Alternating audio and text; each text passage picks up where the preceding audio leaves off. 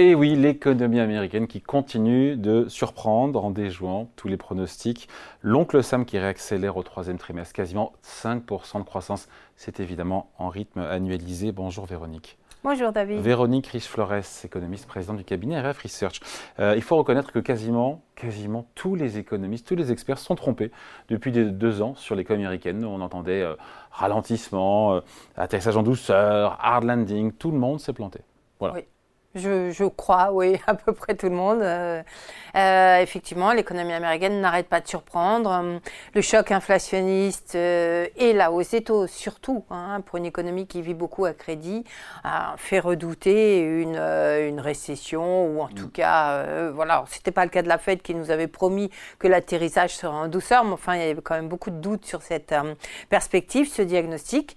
Et force est de constater que bah, la Fed avait sous-estimé la vigueur de l'économie. On est sur un rythme, donc vous l'avez dit, troisième trimestre par rapport au second, 4,9% annualisé. On était à 2,1% rythme annualisé au deuxième trimestre. On mesure le degré d'accélération. Il était déjà euh, robuste. Hein. le 2,1 a été déjà sorti, avait déjà surpris pas mal de monde. Là, c'est encore plus un boom qui est vraiment spectaculaire, qui est impressionnant, qui est rare aussi. Euh, ce qui est très rare, euh, finalement, dans l'histoire économique américaine, ce type, ce, rythme de, croissance n'a jamais été observé en dehors des périodes de sortie de récession. Vous savez, après un gros choc, il y a l'élastique qui, rebondit. Mais en période de croisière, si je peux dire, autant qu'on soit une période de croisière ces derniers trimestres. Croisière voilà, croisière agitée, c'est moins qu'on puisse dire. Euh, euh, c'est quasiment jamais arrivé. Donc, euh, oui, ça surprend. Avec des consommateurs américains qui continuent d'acheter comme si de rien n'était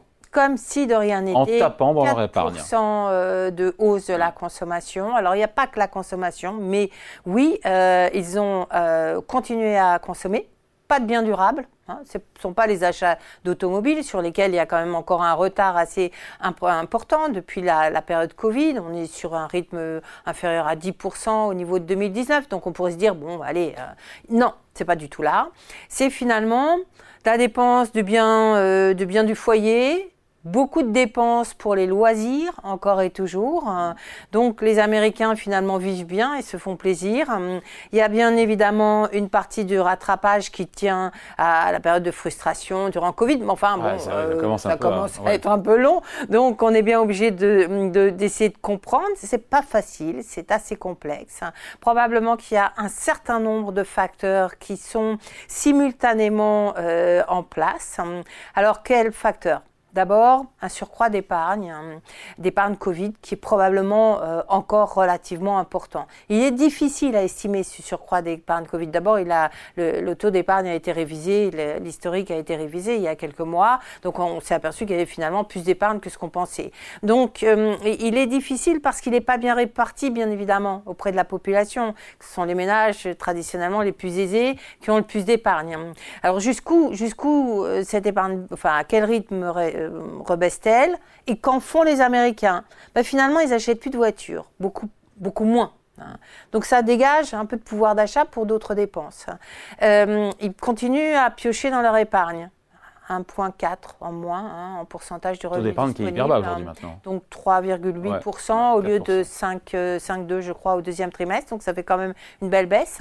Ça veut dire quoi? Bah, Ça veut dire sans doute que les managers américains ne sont pas très inquiets et qu'ils épargnent pas. L'épargne de précaution là-bas n'existe pas alors qu'en Europe euh, on est encore sur des taux d'épargne extrêmement élevés qui correspondent, qui sont très proches de ceux qu'on avait pendant la période de Covid. Donc un autre contexte. Un environnement financier également très important des effets richesse, on le sait, qui sont beaucoup plus, auxquels les ménages sont beaucoup plus sensibles. Rappelez-vous le parcours boursier des indices euh, américains tout jusque quasiment le mois d'août, hein, euh, qui a été excellent. Probablement déjà le deuxième trimestre avait procuré une remontée très forte de la richesse financière des ménages. Là, on a sans doute encaissé encore des gains. Euh, et puis quoi? Peut-être euh, des changements également euh, d'ordre démographique. Et ça, c'est nouveau, c'est peut-être le plus intéressant finalement, avec une nouvelle génération de consommateurs américains, qui sont lesquels? Mais qui sont des jeunes retraités. Hein. Des gens qui sont partis peut-être un peu plus vite à la retraite avec le Covid, qui sont en général, pour ceux qu'on commence à percevoir ou à suspecter dans les, statistiques et, le, détail des, statistiques, qui sont des, des gens à pouvoir d'achat relativement confortable, qui ont bien épargné, qui sont souvent multipropriétaires, avec un rendement de leur investissement locatif qui est très confortable encore. Hein. les prix euh, baissent peu et les loyers continuent à augmenter quand même à un rythme très, très sensible.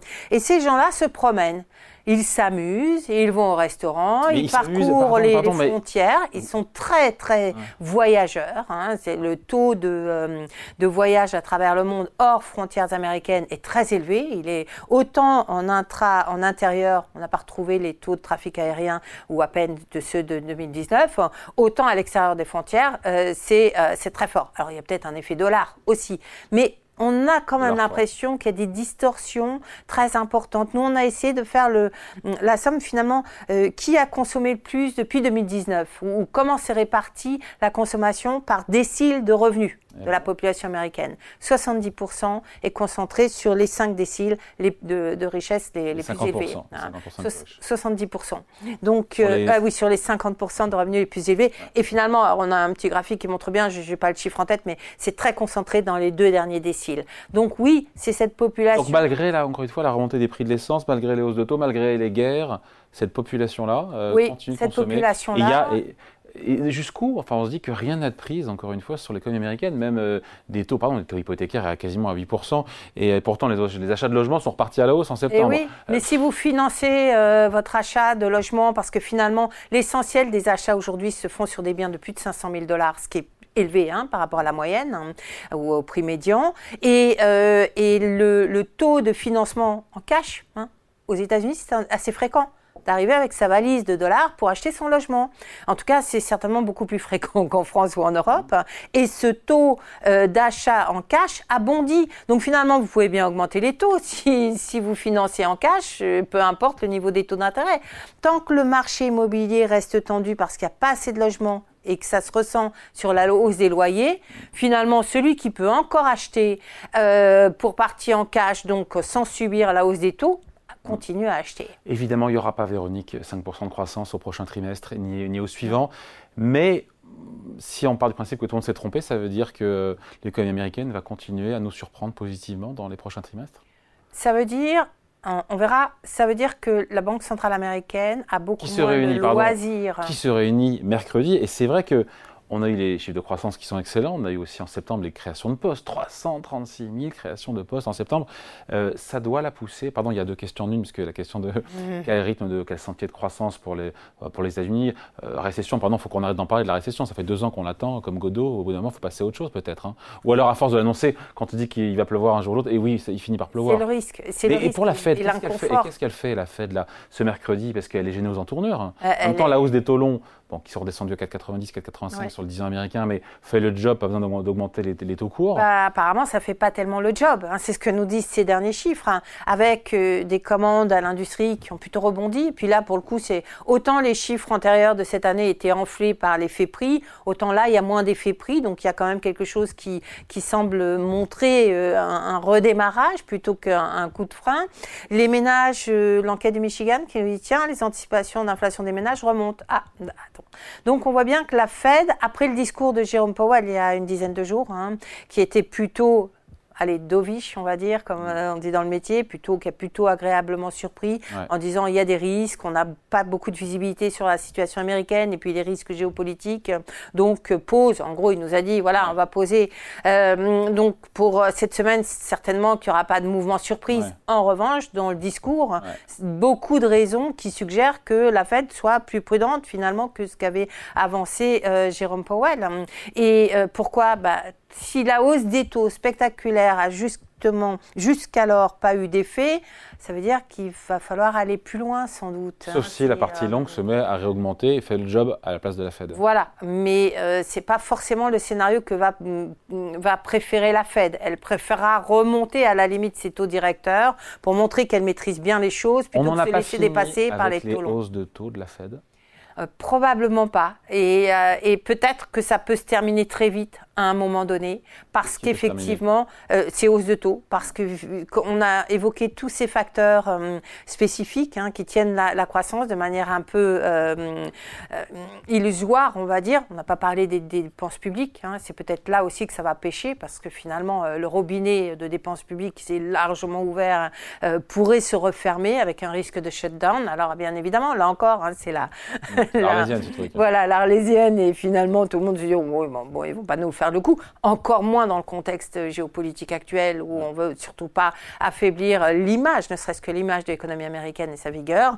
Donc, euh, donc finalement, oui, se repose la question d'un scénario où la Fed serait conduite à aller plus loin. C'est indéniable. Bon, on écoutera sagement et euh, on scrutera les propos de Jérôme Powell mercredi à l'issue de cette réunion de la Fed. Merci beaucoup. Explication signée Véronique Rich-Flores, économiste et présidente du cabinet RF Research. Merci Véronique. Merci.